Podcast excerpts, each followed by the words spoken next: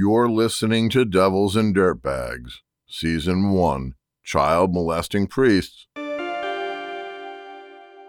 Warning This podcast deals with incidents of child sexual abuse and the brutal murder of a 13 year old boy.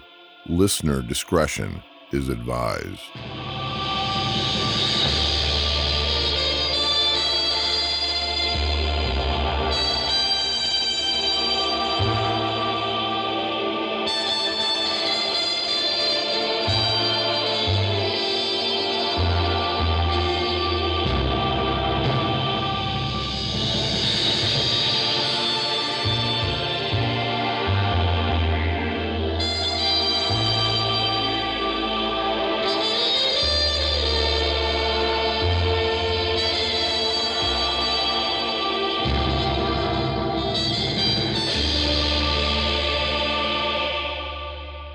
Episode 2 The Suspected Murderer, Part 2.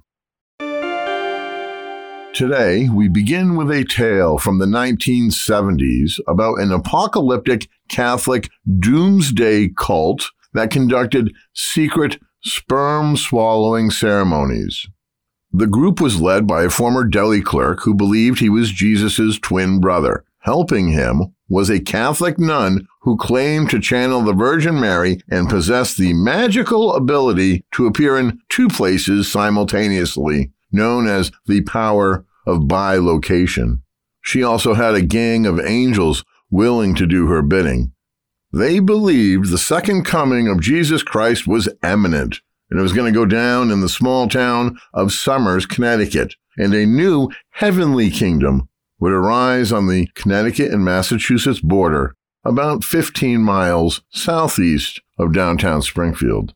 The group's name was the Apostolic Formation Center for Christian Renewal Incorporated, and the two leaders, J. Roy Legere and Sister Marie Louis Bertrand, were quite the metaphysical pair. Both claimed to be in frequent contact with God and his team, which was good news for their devoted followers who yearned to hear from heaven and regularly sought counsel on spiritual, business, and personal matters.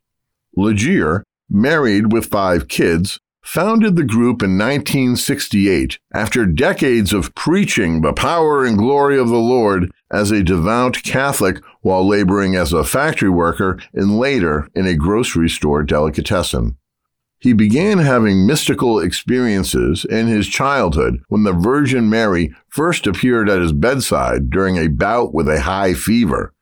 As time went on, he received all sorts of messages from heaven, accumulating in an amazing out of body experience during which he and Jesus became one.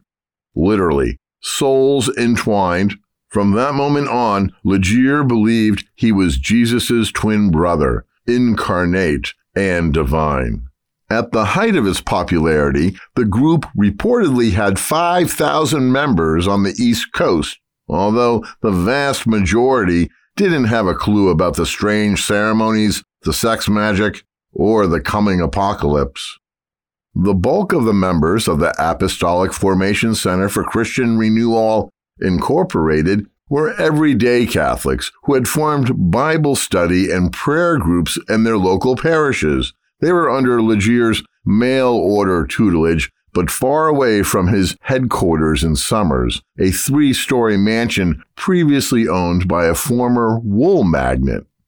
Meanwhile, Sister Marie Louis quietly convinced hundreds of chosen folks to move closer to Connecticut in order to help prepare for the end days. The nun, by the way, never physically went to the cult's headquarters herself because she was cloistered in the Our Lady of Grace Convent in Guilford, Connecticut, about 50 miles away. However, she often purported to be bilocating in Somers and Guilford, demonstrating a special skill usually only possessed by saints. More proof of the nun's holiness. And the groupies believed her. Two dozen of the most devout members, all men, were selected by Legere to become part of a top secret group called, quote, Our Lord's Emissary Council to restore all things in Christ. Legere formed this inner group based upon a prophecy that 24 mortals, along with Jesus, the Pope, and Legere, would lead the earthly reconstruction in the bleak days following the apocalypse. The select group would act like a city council for the new heavenly kingdom's local government. Now, here's the really weird part. According to Legere and Sister Marie Lewis, God, in a totally unprecedented move, had decided it was time to spread Jesus' seed via his twin brother Legere. In what became known as, quote, the divine intimacy of the holy seed, the select group of males masturbated, performed fellatio on one another, accumulating in ejaculation in order to share the seed. The fellows who participated were reportedly convinced the ritual was the quote, ultimate sacrifice and their submission to God. And apparently, these mostly married hetero identifying men were under the belief that each gay orgy was a literal infusion of Christ and the quickest way to achieve, quote, divine intimacy with their Savior. This ceremony was said to have taken place on a regular basis throughout the 1970s, up to and even after Legere's sudden death in 1978. Following the spiritual leader's demise, Sister Marie Lewis told the inner circle that Legere's soul had been split up and distributed among all of them. His 20 year old son Paul, however, had received the largest slice of his father's spirit and would henceforth, the nun proclaimed, be known as, quote, the Anointed One. And with guidance from a couple in house Catholic priests, the Anointed One would lead the group. By 1983, however, tales of the cult's sex rituals reached the local bishop, who wasn't very happy with the news. Confronted by angry members, the Anointed One and his Catholic priests tried to quell the fury, explaining that the Lord worked in mysterious ways. The Bible was full of examples of God acting strangely, like when he ordered Abraham to sacrificially butcher his son, or when he turned Lot's wife into a pillar of salt for glancing back at Sodom. Father in heaven above wasn't required to follow his own rules. Thus, there was no problem with God ordering Legere and the others to engage in the allegedly sacred act, despite the long standing Catholic ban on homosexual activity. The general membership didn't buy the blather and quickly abandoned the group en masse. Almost all of the 50 chapters shut down. When the dust cleared, a new leader replaced the anointed one.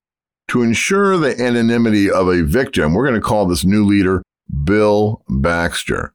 Baxter had joined the cult until the year after Legere's death and claimed to be unaware of the secret ceremony. So the bishop put him in charge and told Baxter to clean the mess up. Stop the sex stuff, the bishop ordered, and get rid of the priest who went along with Legere's freakish rituals and quit listening to the nun who claimed to be channeling the Virgin Mary. And no more communicating with Mary, Jesus, or the angels through any sort of heavenly psychic hotline.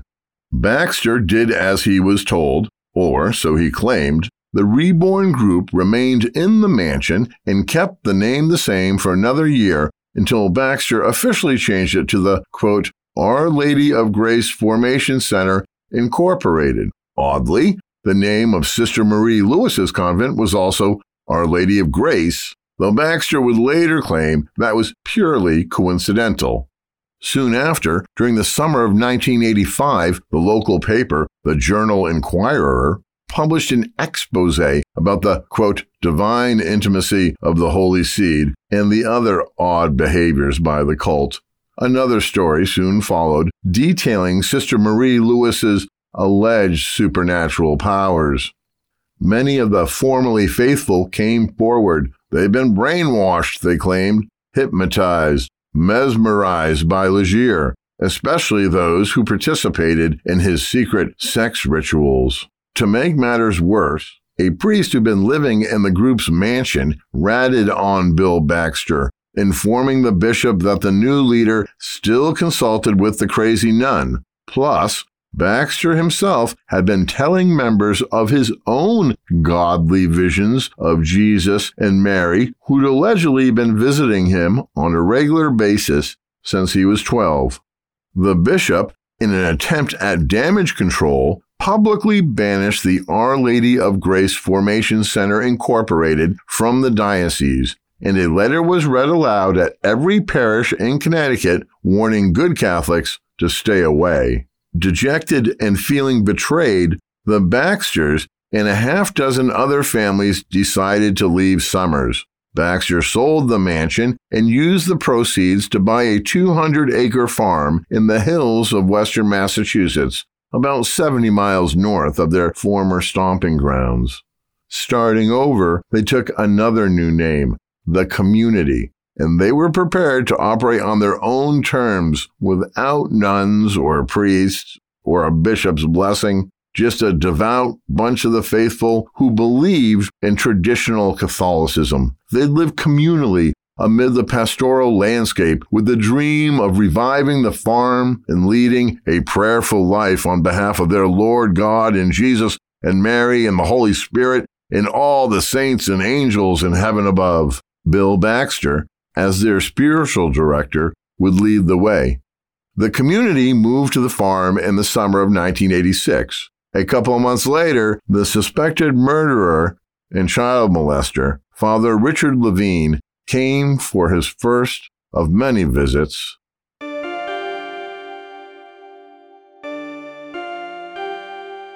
Father Lavigne revved the throttle of his motorcycle several times in farewell, then sped away down the dirt driveway and back to the road. Like many hipster priests of his era, he sought to look cool and unpriestlike, zooming around on his bike, weather permitting, to visit parishioners.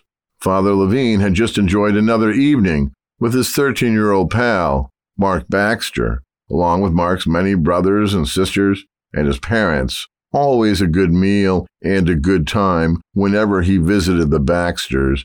It was the fall of 1986, and for the past three years, Father Lavigne had served as the pastor of three Catholic churches St. Joseph's in the village of Shelburne Falls, plus two tiny mission churches St. John's in the town of Colrain and St. Christopher's in the town of Charlemont, making him the closest priest geographically to Mark's family's compound.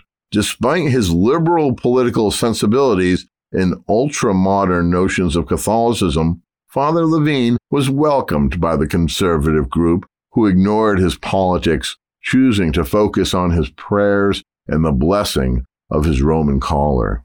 The priest, then 46 years old, had just begun to groom Mark for molestation like he'd done with dozens of other boys over the preceding two decades. In fact, that evening, Father Lavigne had convinced Mark to become an altar boy, like his older brothers had been. Soon, the priest knew, they'd be spending a lot more time together. The next step would be to offer Mark odd jobs around the church, which, eventually, would lead to the kid being invited for a spaghetti dinner and wine at the rectory alone with the priest, then onto sleepovers and overnight trips, and more. Father Lavigne usually advanced his plan slowly in order to lessen the risk of exposure. Plus, he enjoyed the process of grooming. He viewed himself as an old pro, capable of determining whether or not a boy would be susceptible solely to his charms, or if booze, porn, or dirty jokes would be required to lessen any lingering resistance. Building trust doesn't happen overnight, so the priest always had several boys in his grooming pipeline, and he used his role as confessor for three parishes to be on the lookout for vulnerable families with kids and problems at home. Mark's folks appreciated the priest's presence, never suspecting the nefarious reasons behind his interest in the family. the Baxters were under a lot of stress and pretty distracted. Connecticut's then Attorney General Joe Lieberman was investigating how Bill Baxter had dissolved the assets of Our Lady of Grace Formation Center and inappropriately used the money to fund the new commune, which meant a huge financial penalty was probably imminent. In addition, the community's neighbors had been shunning the newcomers. The locals were worried about a cult invasion, spooked by the recent news of Bhagwan Shree Rajneesh and his hippie followers trying to take over the town of Antelope, Oregon. Even worse, some feared a grisly repeat of the Jonestown mass murder and suicide that went down in 1978 in the jungle of Guyana. To top it off, fiscally minded local taxpayers were concerned about the group's impact on the school budget. Plus, it didn't help that a false rumor was circulating that the community wanted property tax exemptions because they were a religious organization. Needless to say, the situation surrounding the Baxter's household was pretty friggin' nuts, which, for the lurking priest, presented a perfect opportunity. Mark felt lucky Father Lavigne had taken an interest in him. The past couple years have been tough on the boy, and not just because of puberty and other standard adolescent angst. The implosion of his family's religious world combined with a sudden and dramatic move to Massachusetts, had been hard enough. Now he was entering eighth grade, confronting a new social structure without friends or any knowledge of the local culture. Home life was equally lame. His parents were stressed and exhausted, with zero energy to spend quality time with their kids. Plus, Embarrassingly, his dad had been very public about his personal communications with Jesus and the Virgin Mary, which was slightly mortifying, even for a good Catholic boy like Mark. He had needed a friend, and the priest instantly turned out to be a great one. Father Lavigne was a real pal. Not only did he shower Mark with attention, he was a fun guy to be around. He liked to roughhouse and wrestle, especially when they were alone. He acted more like an older brother or a favorite uncle, not like a parish priest. Father Lavigne often brought gifts and treated Mark to restaurant dinners, which was very special considering the Baxters' tight family budget. Father Lavigne also frequently brought Mark to the cinema at the mall in Greenfield or the Indie Theater down in Northampton to catch a film. On those occasions, the priest wore stylish civilian clothes, debonair almost, in the darkness of the movie house, Father Lavigne always put his arm around Mark's shoulders, embarrassing the teen who worried others might spot the affection and get the wrong idea. At the same time, the priest's love and attention made Mark feel blessed. After all, Father Lavigne was a direct representative of God in heaven above, a holy man worthy of adoration, respect, and obedience and he treated Mark so well, always giving and never asking for anything in return other than companionship.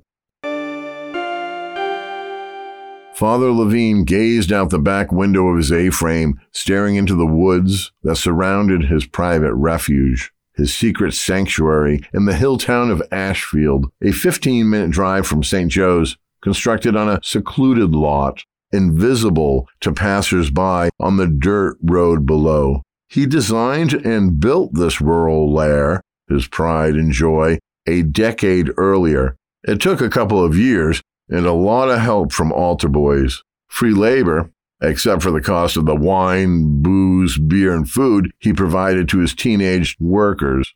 The house wasn't grand, but the privacy couldn't be beat. Father Lavigne designed it so that up to five altar boys, plus himself, could comfortably sleep upstairs, a manageable number. For his slumber parties, additional boys could sleep outside on the deck and awaken to a wondrous sunrise. There was a kitchen, a bathroom, and plenty of room downstairs to set up his easels so he could paint to his heart's content.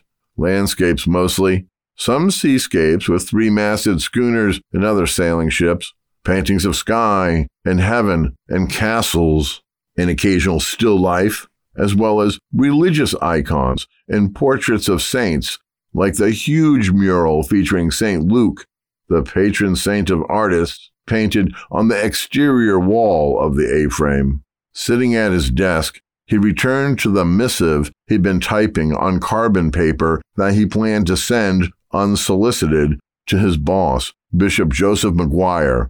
It was a recommendation letter of sorts. Quote, From what I have gathered in conversations, these new people have suffered a great deal in bad experiences associated with the former Apostolic Center in Somers, Connecticut. Through their relocation here, they seek the peaceful, communal living that was evidently denied them in their former home. Like all of us when we are hurt, they are in need of compassion and healing. I can sympathize with them as I know what it means to be maligned without just cause.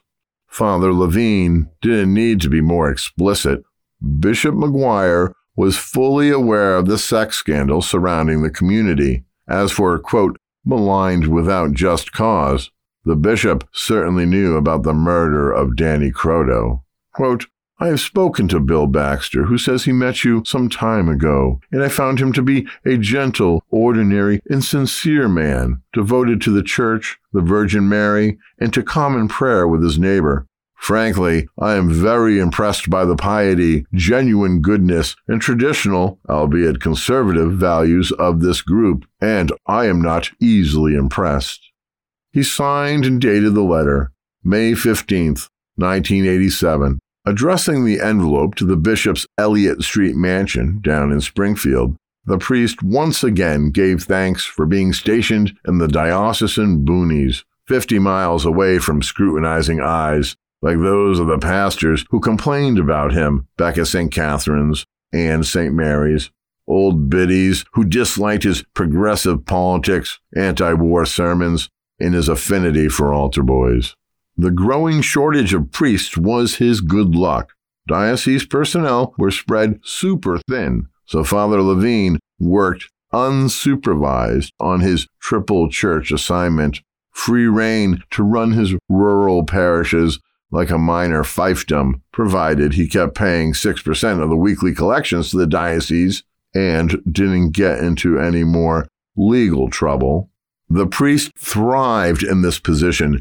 Being God's local rep and above reproach was a heady drug. No one criticized his brazen behavior or questioned his time spent alone with young boys. No one chastised him for angrily yelling at crying babies during Holy Liturgy, and heaven help any latecomers to Mass, for they would incur the wrath of Lavigne while trying to sneak into a back pew.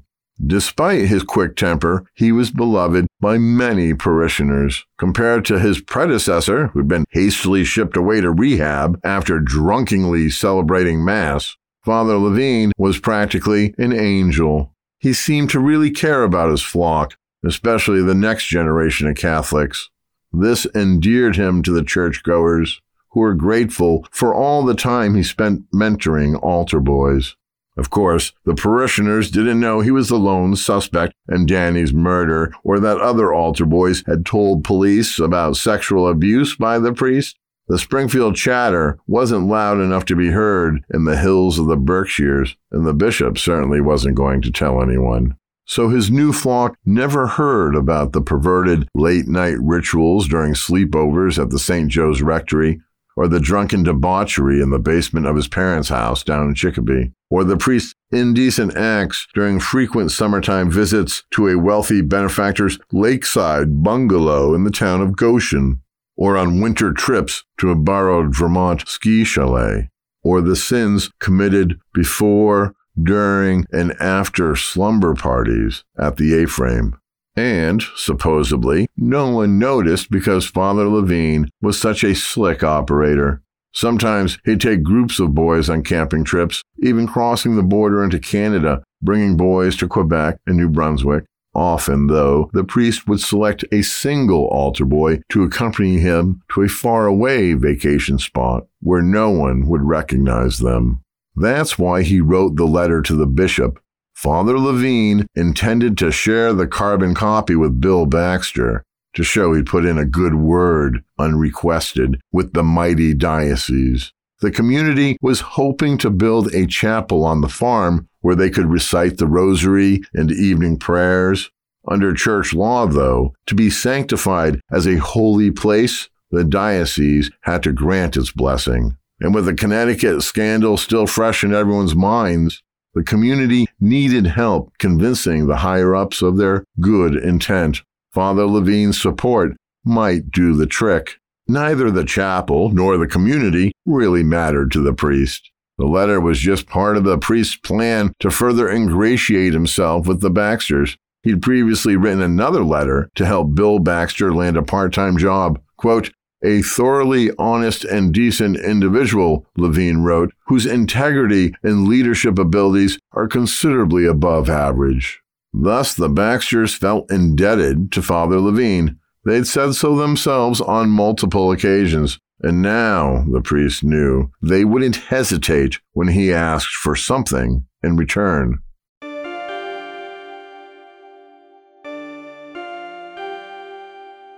Mark felt uncomfortable changing in front of the priest. He didn't particularly like any of the clothes the pastor had picked out for him, and the underwear Father Lavigne made him try on was super tight. When Mark complained, the priest insisted they were supposed to fit that way. The boy also found it strange that Father Lavigne chose matching bathing suits for the two of them to wear on the trip, and the purchase of a jock strap, Mark thought, was weird. Mark and Father Lavigne were in the changing room together in a men's clothing store in downtown Northampton, the hipster city 30 miles to the south of St. Joe's. The priest was adamant that if they were going on vacation together, Mark needed some brand new stuff to wear. And what Father Lavigne wanted, Father usually got. That was the price of this adventure. But Mark was so excited to visit Arizona 13 years old, and he'd never left New England before. Now he was headed west for two whole weeks with Father Lavigne, and the priest was paying for the entire trip plus Mark's new clothes. Good thing, because Mark's family didn't have a dime to spare. Phoenix, Arizona, late June 1987. The hot, dry climate felt so nice, totally different than the cold and damp or muggy and buggy of Western Massachusetts. Friends of Father Lavigne, an elderly couple, picked them up at the airport and brought the priest and Mark to their home. After giving a tour of the house and the backyard, complete with an awesome in ground pool, the couple departed for their own two week vacation. Mark was ecstatic. A private swimming pool, plus the house was comfortable and close enough to stroll downtown. Mark was looking forward to exploring Phoenix in search of fun places to go out for dinner. However, Mark soon discovered that Father Lavigne acted differently on vacation, in restaurants, for example. Back in western Massachusetts, sometimes he'd don his Roman collar to get the local priest's discount. In Arizona, though, he was an anonymous stranger, rude to waitresses, and making crazy demands for food and service. Father Lavigne's behavior was very embarrassing for Mark, who was forced to sit in silence, suffering as the priest berated any poor soul who disappointed him in the least bit. I'll tickle your back, Father Lavigne said to Mark, then you can do mine. It was almost midnight, a couple days into the vacation, and they were laying in the priest's bed. The Phoenix nights were sweltering, the priest's room was a cool oasis thanks to the house's lone air conditioner. After the mutual tickling, which made Mark feel uncomfortable, the boy fell asleep. But not for long. Mark awoke and was startled to discover Lavigne's hand on his penis. Terrified, he couldn't move. He laid motionless for a minute, gathering his courage. Why do you have your hand on my dick? the teen asked loudly. Go to the bathroom. Father Lavigne said. I'm tired of keeping my hand on you. If you started to go, I was going to squeeze it. Considering your history as a bedwetter, it was just a precaution. No one will see us, Father Lavigne said, splashing pool water at Mark. Come on in. The teen had no interest in skinny dipping with the priest. First of all, it was weird. Secondly, he was having a really good time, just chilling, enjoying the buzz from the three glasses of wine the priest gave him when they returned from dinner. Everything was groovy, except for Father Lavigne's constant pestering for him to remove his swimsuit. Come on. No thanks. You're no fun, the priest said. Friendship is based on trust. Uh oh, Mark thought. He knew that tone of voice, the precursor to a tantrum, his voice getting louder with each word, fiercer with growing fury in his eyes. If you don't trust me, what are you doing here?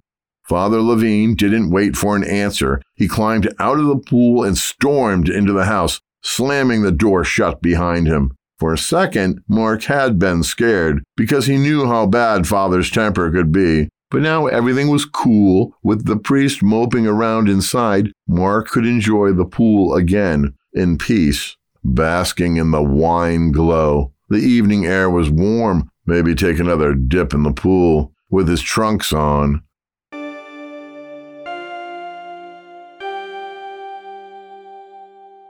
Why are you walking around funny? the priest asked the next morning. Are you okay? I'm a little chafed, Mark said, but I'm okay. The price he paid for practically living in the swimming pool. I'm responsible for anything that happens to you while we're on vacation. Go into the bathroom and pull down your pants. Father Lavigne's voice was commanding. He was back in control. Mark, sober, had returned to his normal, obedient self.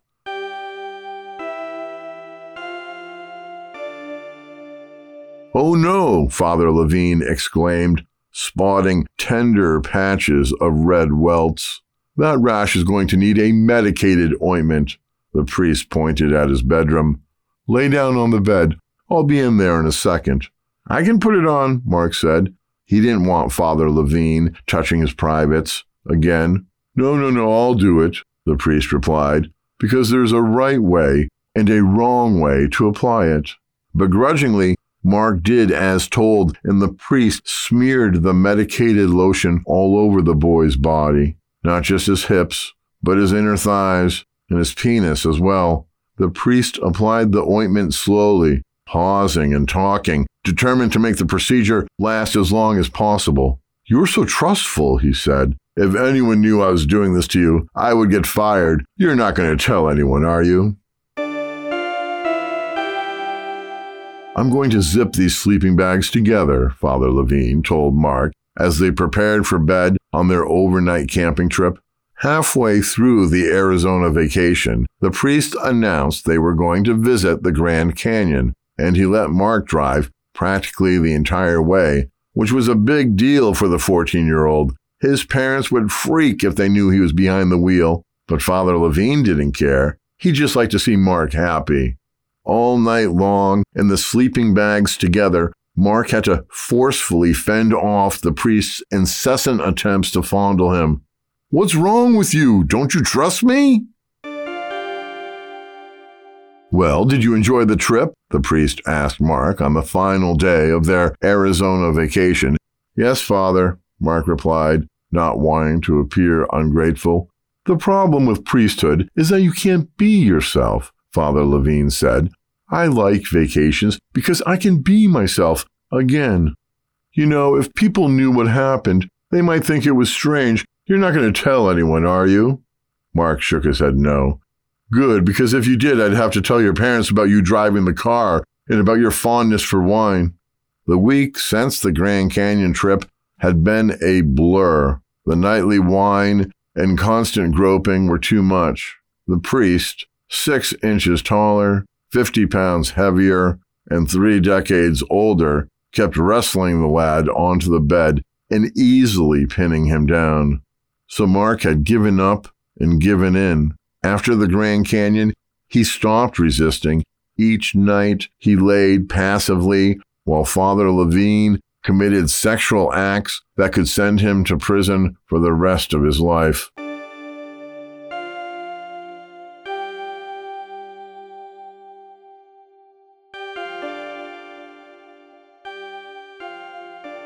Mark's mouthful of metal felt unfamiliar. Ever since the Phoenix trip, Five months before, Father Lavigne had been extra nice and generous, as if he was trying to regain Mark's trust. That's why he paid for the teen's braces, which Mark appreciated because there wasn't a chance in heaven above that his parents would foot the bill for such a luxury. In fact, mom and dad told him he was perfect as he was, as God created him. Father Lavigne had a different opinion. He saw a mouthful of crooked teeth and a bad occlusion. Both, he believed, could be fixed with braces and frequent visits to the orthodontist, and Mark agreed.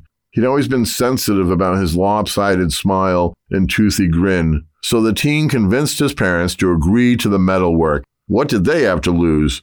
The priest was footing the $1,300 bill, which is about 2700 bucks in today's dollars. Father Lavigne hadn't attempted any further molestation, except for the evening they returned from the trip. Mark shuddered at that gruesome memory.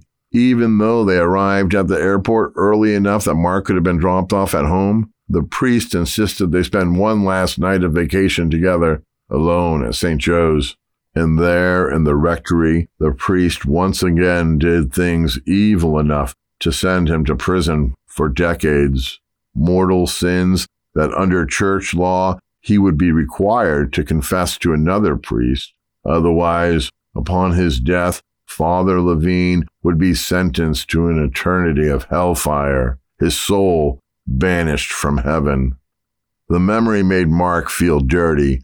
The whole situation was bad.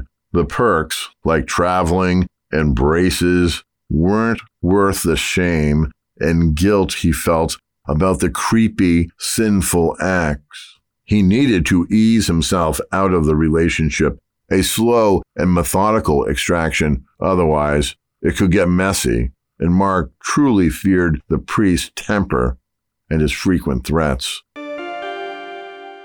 It's so good to hug you, Father Lavigne said, wrapping his arms around Mark. I haven't seen you in so long. The priest's embrace on this mid-winter afternoon was strong and tight. The teen endured it for a half minute, then pulled himself away. Where's the clock kit?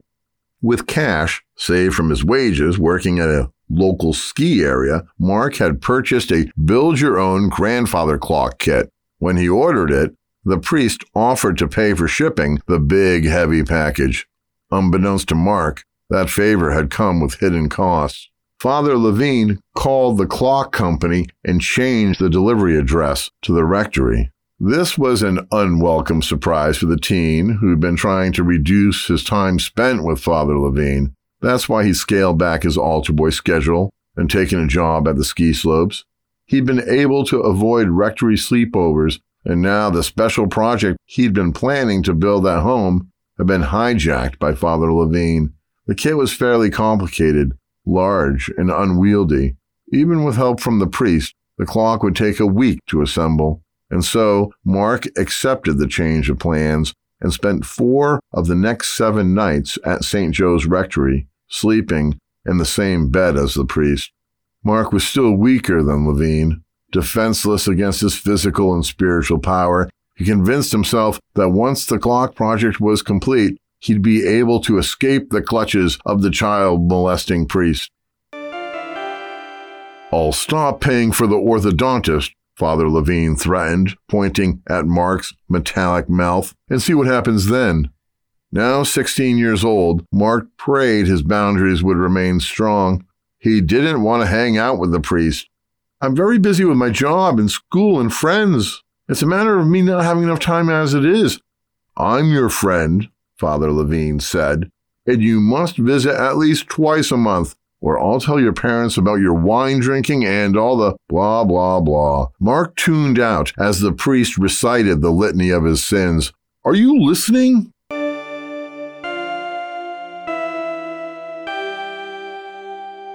You can't write my research papers anymore, Mark said when the priest picked him up after school on a rainy day the following fall. My teacher accused me of plagiarism. I don't want to get in trouble. Father Lavigne shrugged.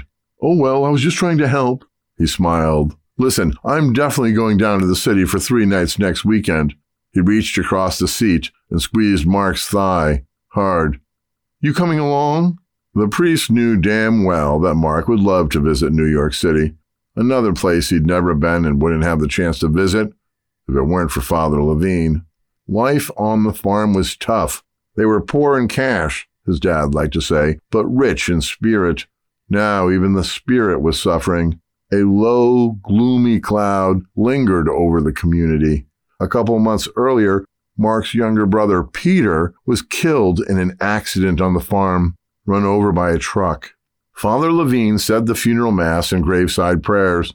That brought a tiny bit of comfort amid the great sorrow and sadness, and Mark's dad continued to speak to Jesus and Mary, which was embarrassing. So, despite Mark's shame about the sexual aspect of his relationship with the priest, he was grateful for the vacations and continued to take trips with Father Lavigne.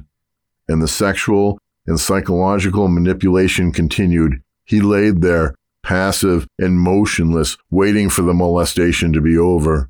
And after each trip, Mark vowed to himself that that had been the last time he'd let the priest get away with abusing him.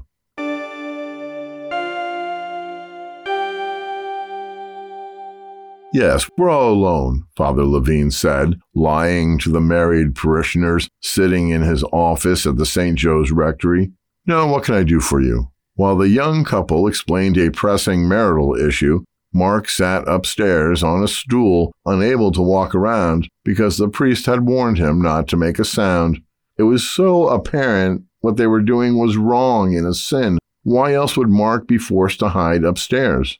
Bored, Mark carefully climbed off the stool and tiptoed to an easel bearing a newly painted portrait of a saint. He reached out, barely touching the edge of the canvas, and it tumbled off the easel onto the floor. In the pastor's office, the clatter interrupted the counseling session. I must have left the window upstairs open, the priest said. I've been painting earlier and the smell of oil paint gets to me. Now, where were we? Upstairs, Mark climbed back onto the stool and didn't move, dreading the punishment he knew was coming. When angered, Father Lavigne was quick to punch Mark in the testicles, which hurt pretty friggin' bad.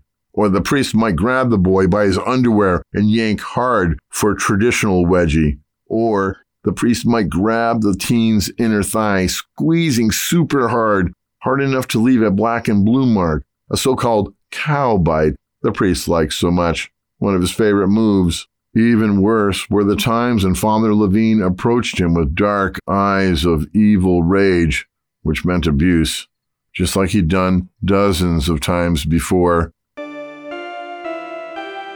Mark wasn't going to let Father Lavigne molest him during the trip to California. The priest had been pestering him for months, begging him to come along on the West Coast adventure. Mark had wavered on going, only agreeing at the last minute. The trip, he decided, would be a test of his resolve, proof that the priest no longer had control over him. In the past, his defense was to become passive and detached, trying to ignore and forget what happened. This time was different. Blackmail and guilt weren't going to work anymore. Mark no longer feared the priest's threat of getting him into trouble with his parents. It finally dawned on him that Father Lavigne would be viewed as responsible for any of Mark's sins committed during vacation. Mark was ready to take a stand.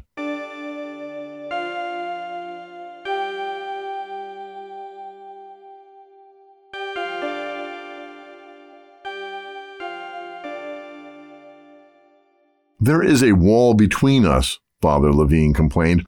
Why don't you want to talk about it? Mark didn't answer. California was sunny, hot, and beautiful, and amazingly, Mark had been able to keep the priest from abusing him. It wasn't easy. They stayed in motels and campgrounds, and Father Lavigne was constantly muckling and grappling, but so far, Mark had staved him off. Talk to me, the priest demanded. Grabbing Mark by the arm, he gave it a twist behind his back and shoved the teenager onto the motel bed.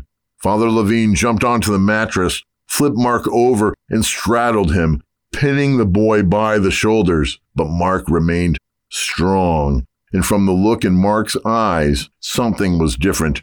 You're no fun. I don't even know why you come on these trips. Father Lavigne didn't like this silent resistance. The priest needed Mark to be compliant and submissive. Out of the blue, the lad's ability to fend the priest off had improved immensely. This new defiance made Father Lavigne nervous and fearful. You are the only one who knows how I feel, the 48 year old priest told the 16 year old boy. They'd been back from California for a week. Mark had made it a thousand percent clear he was done with the relationship, and it felt great. Shame, guilt, and sadness still lingered, but at least he'd broken free of the grip of evil. The priest was no longer sacred. He was scared. Mark kept his face blank and his mouth shut. He didn't care anymore. This bastard had molested, abused, and raped him for almost three years. He wondered how long his depression and the sad memories would last. The power dynamic between them had shifted permanently. Are you still friends with Father Lavigne? the orthodontist asked Mark. Since the man's fingers and tools were in his mouth, tightening his braces, Mark couldn't answer, so he just nodded. For the past couple of months, Mark would occasionally visit St. Joe's and hang out with the priest, just to keep Father Lavigne from pestering him. And only during the day, never at night, and now Mark had his own wheels, so he could leave whenever he wanted, no longer a prisoner or a victim. The last time he visited, the priest had whined pathetically about the state of their relationship, and the older man cried as the teenager drove away.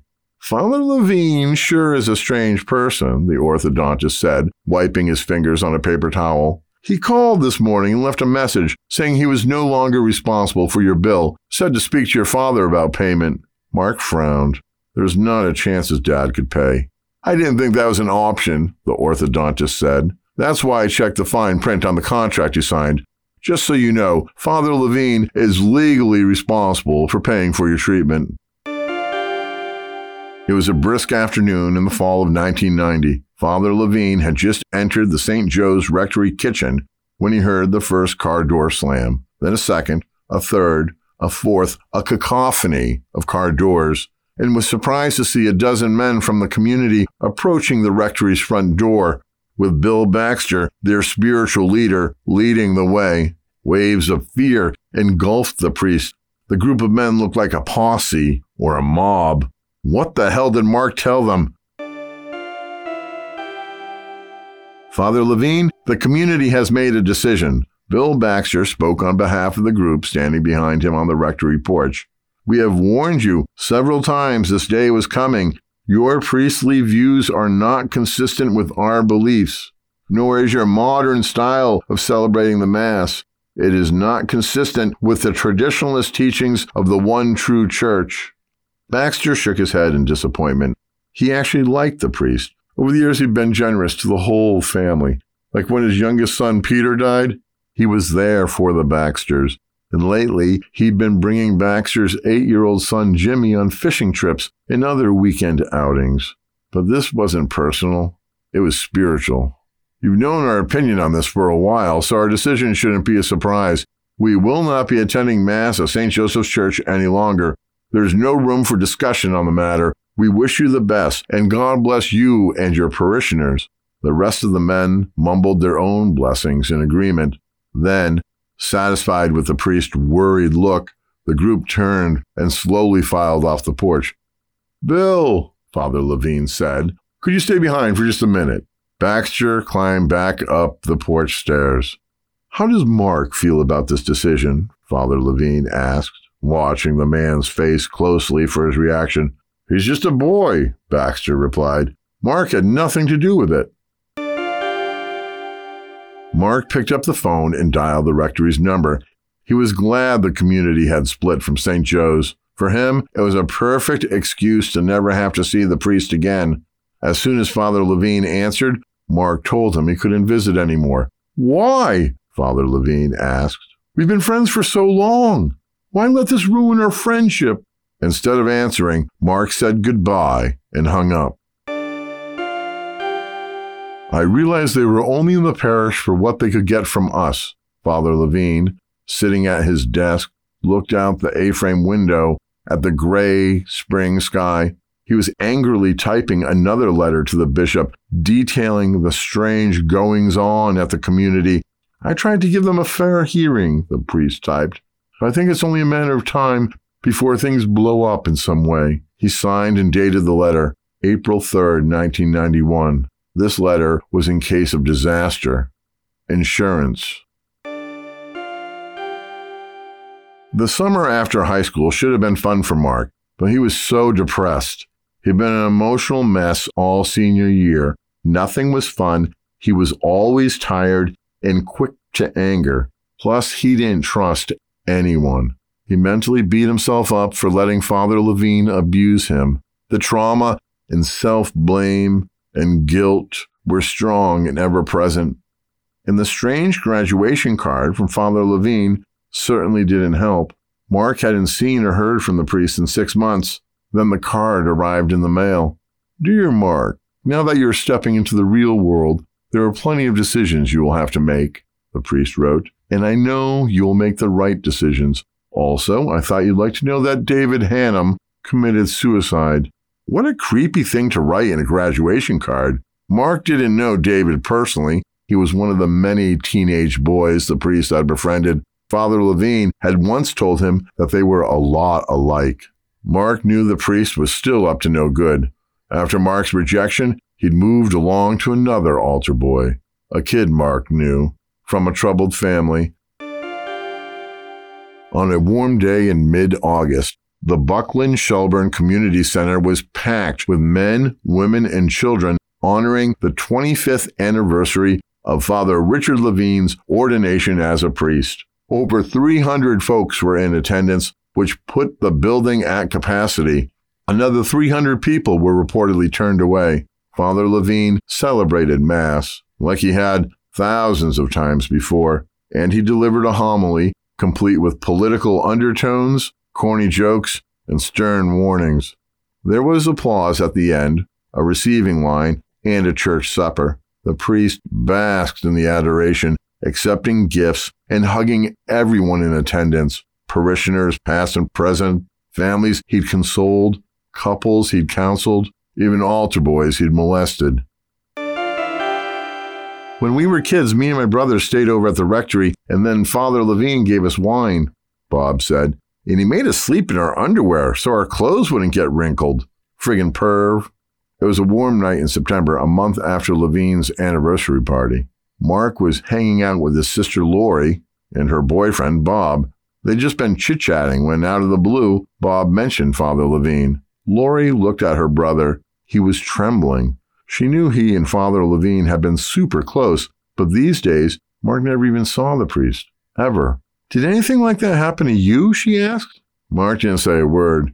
He just stared into space, quivering, twitching. Mark, she said softly, are you okay? Promise you won't say anything. Yes, yes, I promise. You swear. You swear not to tell mom and dad? Swear it. I swear. And then he started to talk. Slowly, at first, without the dirty details. Then the floodgates opened, and there was no holding back. Lori was shocked and overwhelmed.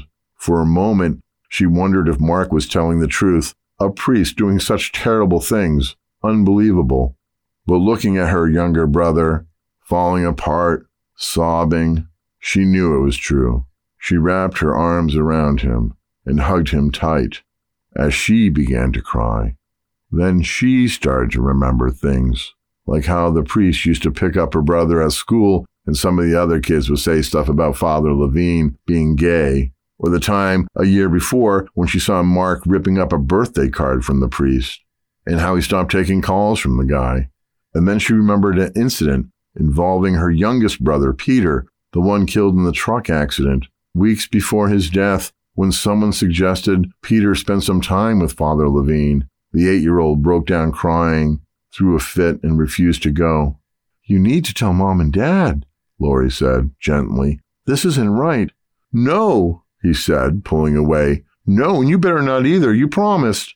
Listen, she said. He did this to you, which means he's probably doing it to other little boys too. What if he's doing it to the twerp? she said, referring to their brother Jimmy. I know he's brought the little guy fishing, at least a couple of times. That made Mark cry even harder.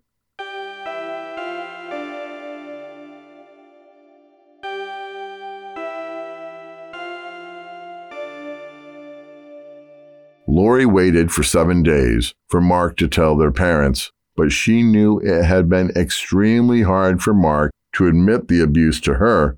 Telling their strict Catholic parents would be even tougher, and she didn't want to push him too hard. The poor kid had been through a lot, so she broke her oath to her brother. In the last week of September, Lori visited the community's farm and told her parents everything she had learned. They too were devastated especially after coaxing the details from Mark, who initially refused to answer their questions, but then opened up to them as well. Bill Baxter called a family friend, a former state trooper. He recommended a lawyer. Both men offered to accompany Mark and his dad to the Franklin County DA's office. It was finally time to put an end to Father Lavigne's evil ways.